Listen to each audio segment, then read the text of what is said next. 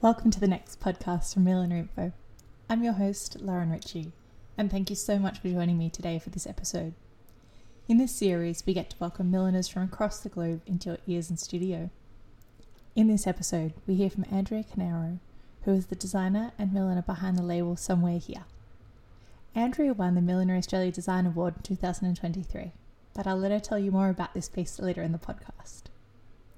Thank you to our wonderful podcast sponsors for their support of this series: Hat Blocks Australia, Louise Macdonald Milliner, House of Adorn, The Hat Magazine, Hatters Millinery Supplies, Lifted Millinery, Be Unique Millinery, Judith M Millinery Supply House, Hats by Leko, Hat Academy, and Millinery Australia.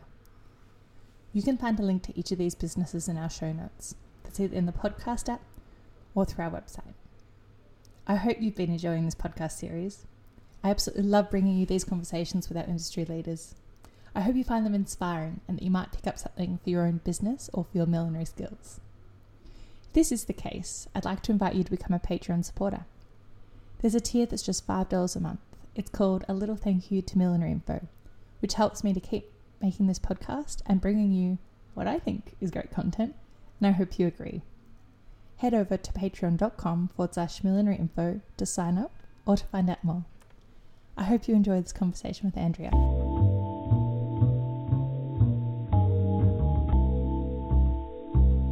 Thank you so much for joining me for today's podcast, Andrea. It's fantastic to have you as part of the podcast series. We're going to start with your latest award-winning hat from the Millinery Australia Design Award this year. Congratulations on the win, and could you tell us a little bit about the piece? Thank you. I'm very excited to be here with you today.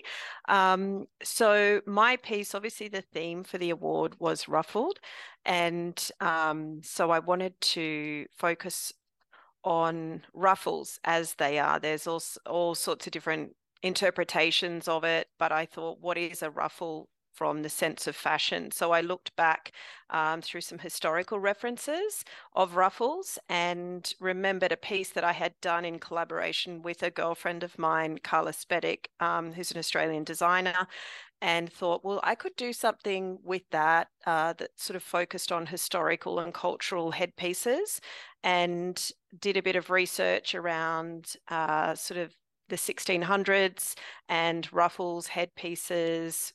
What did they look like and what could I do?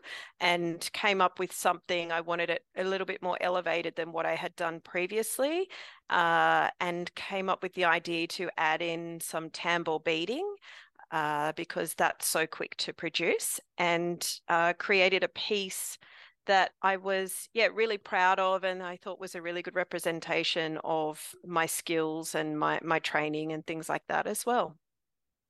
So exciting, and it had such gorgeous elements to it. Is the beading element, because that was quite a hero of it in the contrasting red, is that some skills you've used before, or were you learning that skill for just this piece? No, I had done some training in tambour beading with Karen Teresi a few years ago. So I started my, fashion creative career when I was 17, working for a local bridal designer in Sydney called Balani by Nikki.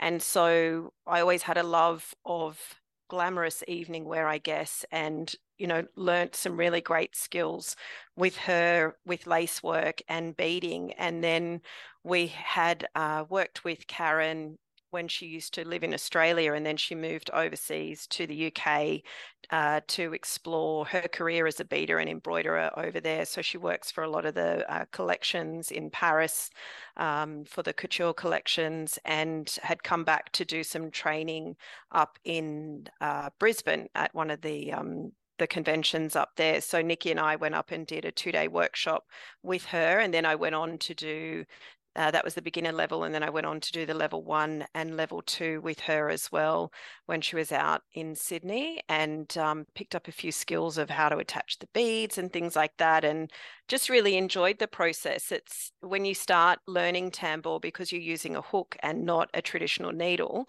it can be quite frustrating, and there's lots of holes that you put into the fabric. Strategically use organza so that you can see what your hands are doing underneath, because they're feeding the the bead up and hooking the thread around the hook, and then you've got to twist and pull up through the fabric to create a chain stitch. But I find it's quite a meditative kind of a process in a weird way. So it's it was a little bit of my mental therapy, I think, working on it. But I just enjoyed sort of being in the zone of it and getting through with the design that I came up with as well. Do you know what it was going to look like when you began? I did. I did have a sketch of this one. Often I don't do sketches as part of my process. I kind of research and gather all the images and then have an idea in my head. But I had actually sketched something this time. But it was all in different components. So I had to block the base of it. And then once that was done, then I had the rough ruffles, I guess, that were created, and then I had the piece of organza on the frame while I was doing the embroidery. So it was sort of happening in three different stages, and I was just hoping that it all came together the way that I wanted and worked together. So thankfully it did, because you can't take the embroidery off to check it until it's finished, because it all has to be stretched. Tambour means like the drum, so it has to be stretched as tight as a drum, and so once you take it off, it is what it is. So there was no process really of checking it until it was ready to go, but yeah, I managed to pull it all together, and it did come out as I had envisaged, thank goodness, because it was right up towards the deadline and I didn't have a backup plan, so of course not. I think we rarely do in those scenarios, but that must be such a skill, because the blocking would have been dimensional and the fabric would have been a flat surface. There's lots of variables to come together in that. Yeah, and I worked with Cinema on the block, so I have had a bit of a love-hate relationship with Cinema. I remember when I first started working with it, I love the capabilities of it, but I think I'm drawn to Cinema because of my background with fashion and working with fabric. It's very similar in that way, and the way you can manipulate it, obviously a bit different to fabric, because you can create more shape with it. But the way that the bias works using grains and things like that, so that all was kind of part of the whole concept as well, and a lot about manipulating fabric and embellishing for this one. And back to the beginning, you have a very long-standing career in the fashion industry alone, but if we just go to your millinery career, when did you first begin in this part of the industry? I am relatively new to millinery, so I started in, I think it was 2019, so I had come back to work. I had my son in 2017, and I went back to work mid 2018, and we had a few staff movements, and we had another head teacher come and join us in 2019 who worked at the design centre at Enmore. So I'm head teacher for fashion design studio at TAFE New South Wales in Ultimo. So we're within the same skills team, but on different campuses. And we were just talking about, I don't know, our backgrounds and what we had done with work and costume and things like that. And I'd mentioned something about always wanting to learn millinery. It was something I always wanted to do, but just had never done. And she mentioned that they were running short courses over at Enmore with a fabulous teacher who's Penny Gervais.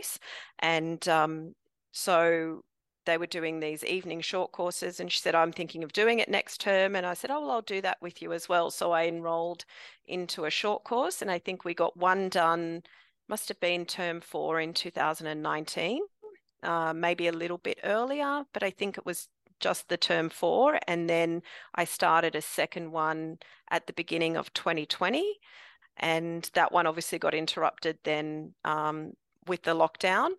But I sort of was then able to go on and do a lot of the training sort of flipped and pivoted to online training and things like that. I joined the Millinery Association at that point as well, because I'd won MIMC in 2020 and won a membership to the Millinery Association. And I think I don't think I would have had the courage to join quite so soon had that not happened. So it all sort of worked out quite nicely for me, I guess. But you're a very skilled maker before that, so I guess the transfer of skills was, you know, new materials, but your making and your knowledge of textiles and fashion is quite deep, and you've got a vast experience before you came to millinery. What's been some of the fun things you've got to do in your career before that point?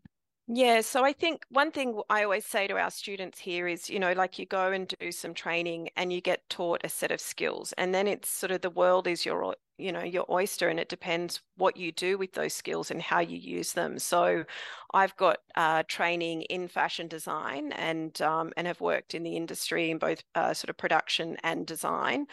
And after sort of having my own small label for a little while and deciding I didn't want to be financially struggling that much, I sort of gave that up and fell into doing some costume design and styling, working in advertising and in the music industry. So the first job that I worked on was a music video for Sneaky Sound System for Kansas City. So I was originally just dressing the sort of marionette puppets that were the replicas of the members of the band of Damon, Angus and Connie. And then that progressed into dressing the band for it as well and doing a two-day shoot for that. And then I sort of met through contacts that I had from there. A girlfriend of mine that was executive producing introduced me to Josh Logue, who had just done a music video for Empire of the Sun, and it was their first single for Walking on a Dream. And I remember when I looked it up, because I was like, I don't know who Empire of the Sun is. I'm the person who all these amazing music opportunities were wasted on because I don't know the names of all the artists and things like that. But I remember when I looked it up on YouTube, I remember hearing the song when I was driving in the car one day on the radio, and I actually pulled the car over to type the name of it into my phone so that I would remember that song. And the video was so bright and colourful. I really wanted to be involved in that project. So I paid for my own ticket to fly to Mexico, and we shot for about 3 or 4 days in Mexico at the end of October in 2008. We were over there in a little town in the north of Mexico for like the Day of the Dead festival, which was really cool. And there were some amazing locations that we went to, and I had no idea what I was doing. And I was completely exhausted, and it felt very rogue and very out of my depth. But the good thing was, I think I was so tired, I just didn't have the energy to overthink it and really ran with it. And we created this amazing music video. And then I went on to work with them as their costume designer and stylist for 5 years after that. So I got to make all the costumes for the band, for the dancers, travel around doing all the live shows, and had some really, really incredible experiences and opportunities through that. I just wish I had my millinery skills back then, because as a milliner now, hats you could have got on that head. I know. You imagine what I made. I was very creative with what I made the hats out of, and thankfully they were sort of stage costumes, and nothing that was being interrogated as millinery is for the Design Award, because I would not have won anything with my skills back then. But yeah, it was a really incredible project to work on. Cool. And along the journey there, you've also joined the TAFE in Sydney, as you mentioned. How did that come about? So I actually did my training at TAFE, and I did a 2-year diploma in apparel manufacturing, it was called back then. Then went and worked in the industry for Lisa Ho for 12 months, and then came back to study fashion design. So I was a student where I work now, and after graduating and working, starting my own label, they called me back to come in and do some part-time teaching. So I started off just part-time teaching, one night class, and it sort of just built from there, and that sort of happened at the same time as I then stopped my label, was just teaching, moved into the styling part of things, and then I think in 2009, I started full-time teaching. So I was very much juggling the whole traveling around. Empire of the Sun had started touring internationally in 2010. So it was sort of quite a juggle of work here and then the industry work as well. But it's something, you know, I feel very proud to work here. We're one of the top fashion schools in Australia and we've got an international reputation. And, you know, I absolutely loved being a student here and the industry connections we have. I studied with Romance Was Born. We're in my year and Dion Lee is one of our graduates. So we've got a really strong alumni and I sort of have been the backbone of the Australian fashion industry in Sydney a lot too, and you know, really proud of what we do here and how we give people an opportunity to realize their creative dreams, I guess, as well. So yeah, a little bit part of the furniture here. I've been here for quite a while now. So and then you just dove into millinery as well. And then I thought, well, I'm not doing much else. I've only got young children, a full-time job, and you know, I want to do this little side hustle. So I guess I sort of had the opportunity to always wanted to get back into a creative outlet after I stopped touring.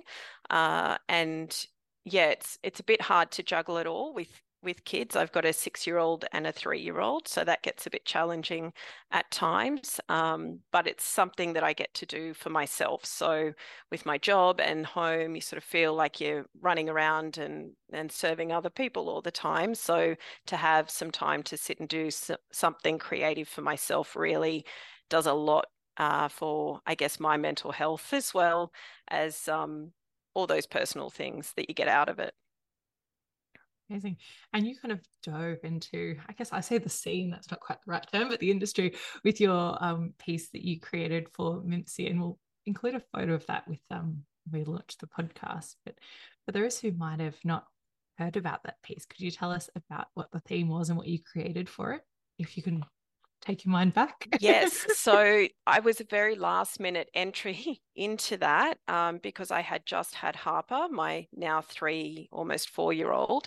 And I remember having, when I started millinery, sort of following the different competitions and groups and things like that. And I remember seeing MIMC, and then I saw, I think the theme that year was From Waste to Wow.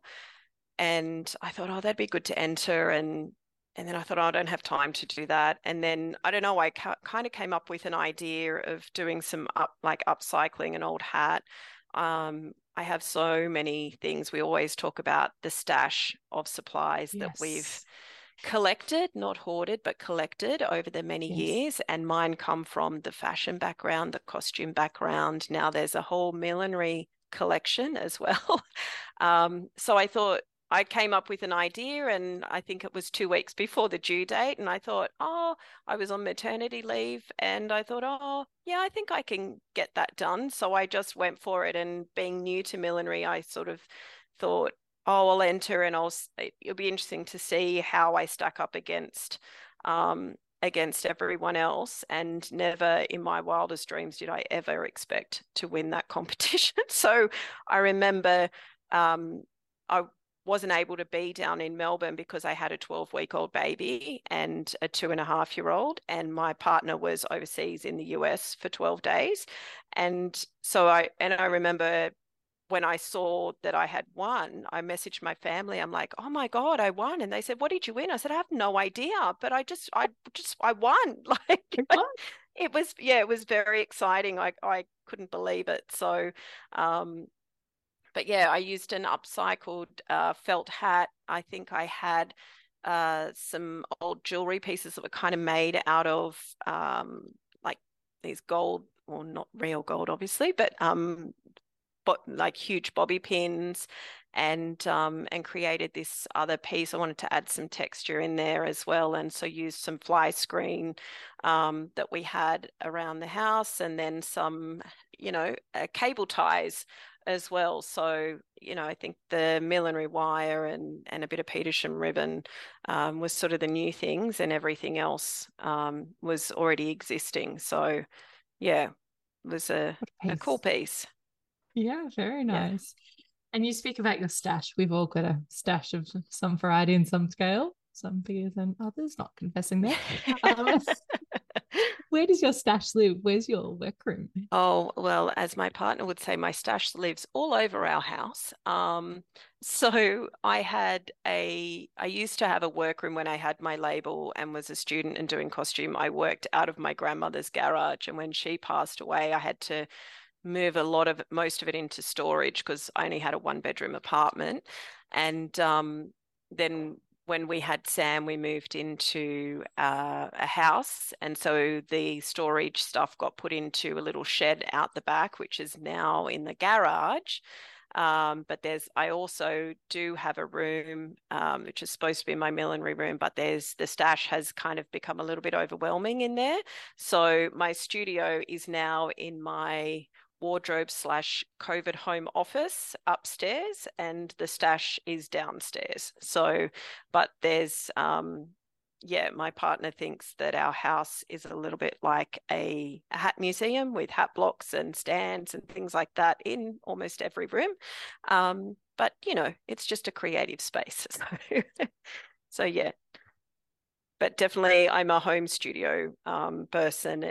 I'd love to have an outside studio, but at the moment, I think the other thing that worked for me with getting into millinery with the kids was constantly being interrupted by young children. Millinery is something that you can do a little bit here and a little bit there, and then eventually a few weeks later you get a hat made. I am a bit faster than that now, but yeah, it was something that I was able to manage while being at home with the kids as well. So the dream is to eventually have my own space when the kids don't have to be there with me, but not quite up to that yet. Not quite yet. And do you develop a collection each year, or how has your making process been recently? Yeah, I try to do a collection. It sort of happens more for spring and is more of a capsule collection for me. I guess the time always gets away from the ideas, so the creative process of coming up with the concepts is always there and all the ideas, and then I find that I don't even get through making half of those, but thankfully is sort of interrupted with some collaborations with different stylists and things like that, which I really enjoy. I really enjoy collaborating with other creatives. So I find that process also inspires me, and then will send me off on another little tangent. So yeah, it's a little bit looser, I guess, than having a whole collection. But yeah, it kind of works for me at the moment. So it's often there's a piece that's made, and then it kind of spurs on a few other sort of variations of things, or I see something, I get inspired. Obviously I look at fashion and trends and things like that every day for work. So I'm inspired a lot by clothing and fashion. So I find that the ideas, I'm always thinking, how can I interpret that into a hat, or how would that work? Might be colors, the color palette that I get inspired by, or some, some imagery that's not fashion related as well. So yeah, it kind of comes from all different places, I guess. Cool. And those collaborations you mentioned, are they something that you've been knowing how much they stimulate your creative side? Are they something that you really actively pursue, or it's just been time in the industry that it's falling to you quite naturally? Yeah, I think it's been the time there. There is an aspect of sort of putting yourself out there. So letting people know what you do and where you are. But then, yeah, for me, I guess I'm around stylists a lot. I'm sort of involved in fashion events through work and things like that too. So it has, I guess, come quite naturally or evolved quite smoothly for me based on what I've done and the background of my work prior to getting into millinery as well, and industry connections that I've had there too. Yes. So yeah. And how did you, when you first came to cinema, you spoke about the bias of cinema before. We have some unusual materials which we use that are kind of exclusive to the industry probably. How have you found finding a whole range of new materials under your fingers and working with them? Well, there's a whole new collection going on in my house now. So, I think that, again, it's the time is I remember someone asked me sort of, what's your biggest challenge with millinery? And for me, it's the time. So, you know, to see the materials, and I'm the, you know, the collection comes from when you go, oh my God, I would love to make something with that. And you buy that and you don't have the time to make something with that. Or, you know, or I'm the one that goes, oh, I don't want to waste that on that. I'll get that for that. And then I'll get another one so that, you know, so I have two of things. Yes, in case I stuff that up, I want to still have that because that's amazing. So yeah, they are new materials. It's interesting for one of my Hat Timber entries for the wearable art. I actually used the felt hood that we got to block a bodice, so it's sort of merged, I guess, the fashion and the millinery there again as well. And it's interesting to see how the materials that are traditionally millinery materials can come and play into fashion as well. So I think we've got one of our final year students this year using millinery wire to create some sort of caged pieces that are really sculptural and things like that. So the techniques, I think, really do cross over. But I have never used Buntel straw in fashion.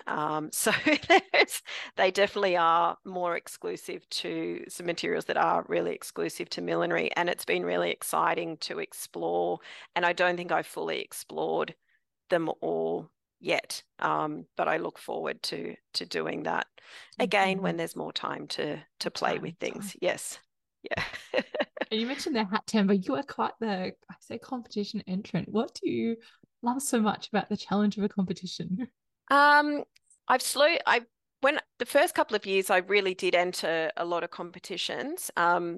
Now because I'm sort of working on collections and the business has built more, I don't do as much competition work. But I think what's really great about competitions is that they give you the opportunity to have a starting point for something. So whether it's with Hat Timber and you get given, you know, the curated materials and you have to come up with an idea about that, or there's a theme and a prompt for that.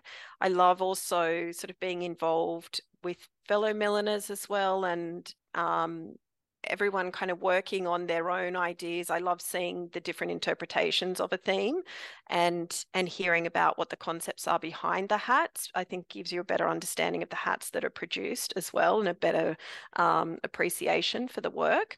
But I think the opportunity to collaborate even with your peers within the industry, with competition work, and you always do something that kind of pushes beyond what your skills are. So it's an opportunity to challenge yourself, and there's a deadline on it. So you have to get it done by a certain point in time that's being set by somebody else as well. But yeah, it's that opportunity to be challenged and then to have your work showcased as well. And the platforms that some of these competitions have helps you to broaden your reach, I guess, with your brand as well. And I think that's really beneficial to building your business too. There's something about an external deadline that really gets the creative juices flowing, isn't there? It is. It's the that procrastination, my procrastination creative process of second guessing myself continuously, even when you've got the idea. And through the Millinery Award piece, the design award piece, I did second guess myself through that as well. So, but I stuck back to the concept that I initially had, which was, I think, why it turned out as strong as it did. But yeah, when there's that deadline and you can procrastinate around and you've got all the time, and then when there's no time, you just have to make those decisions. And the ability to make those quick decisions then is quite astounding when you've been not able to do that for the 3 weeks leading up to it. So, you know, but I think it's very common for a lot of creatives to be in that process. And those outside the creative process are like, why are you always doing everything last minute and staying up, you know, for 3 days the night before? It's just, it is what it is. It's when I do my best work. So yeah. Blessing for the curse. Yes, definitely. And what have been some career highlights so far for you? For just for millinery or broader? We can take a mixture. Yeah. So I think for millinery, winning the design award, definitely a career highlight. and winning MIMC as well, because I think that really sort of launched me, gave me the confidence that yes, this is something you could really do something with, and gave me the confidence to sort of pursue a business in millinery. Obviously my work with Empire of the Sun, and we played a lot of really cool music festivals, and I've had my work on, you know, different international TV shows and the ARIA Awards and things like that. So that was a huge career and life highlight for me. When I had my label, I showed my collection at Australian Fashion Week. So that was pretty amazing as well. But there's still, with millinery, there's still a lot more, I guess, I want to achieve and places I want to go with that. So what's been nice about having the different sort of areas of my career, I guess, is that each one has its own set of opportunities. And it's really inspiring to have this new sort of part of my career that, you know, there's a whole other avenue to go down now as well. And being in the teaching mentoring space, it's a bit of a cliche question, but do you have any tips or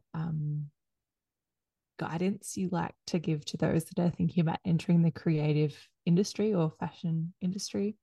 Yeah, I think you have to be prepared to work really hard, to have sleepless nights. It is a reality of your work in the industry.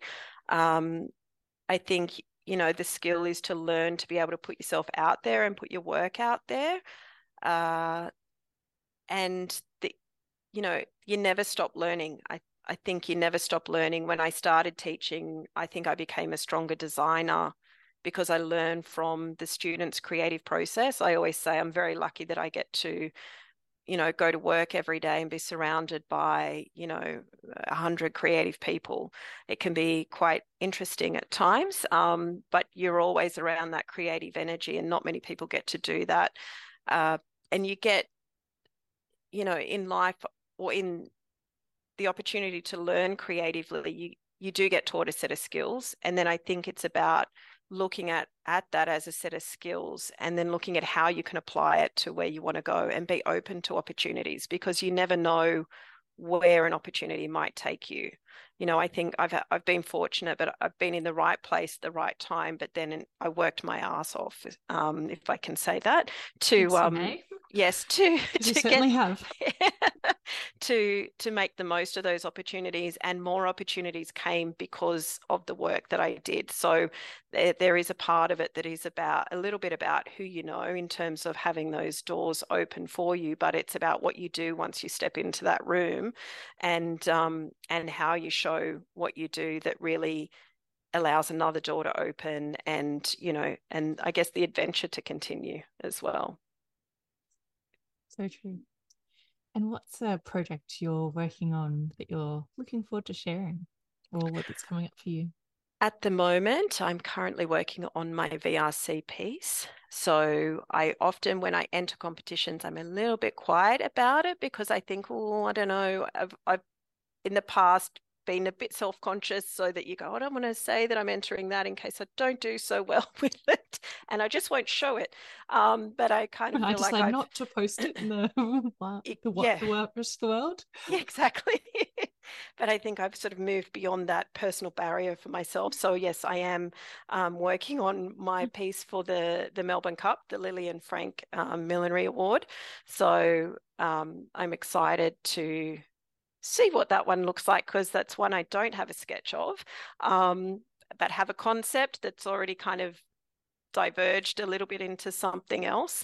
But yeah, again, sort of keeping true to some of the, I guess, some of my signature skills in there, but then seeing how else I can push that a little bit as well. That's so exciting. Well, we can't wait to see what you create. You've wowed us with each of your competition entries in a different way so far, so it'll be very cool to see what comes out this time. Pressure now, is there? So no pressure, sorry. Just put it out there to the world. Oh, dear. It has been so fantastic to chat hats with you, Andrea. Thank you so much for joining me today. Thank you so much for having me.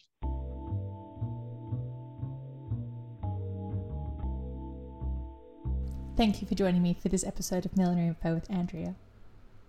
A shout out to our wonderful podcast sponsors for their support: Hat Academy, Millinery Australia, Hatters Millinery Supplies, House of Adorn, Judith M Millinery Supply House, Hats by Leko, Be Unique Millinery, Lifted Millinery, Louise Macdonald Milliner, The Hat Magazine, and Hat Blocks Australia. You can find a link to each of these businesses in our show notes. That's either in the podcast app which you're listening through or on our website. If you're interested in becoming a Patreon of Millinery Info and supporting this series, please head over to www.patreon.com/MillineryInfo. There's a few ways that you can show your support for this series, and we thank each of you for the opportunity. I'm your host, Lauren Ritchie, and thank you so much for joining me for this episode of Millinery Info. I look forward to talking hats with you again soon.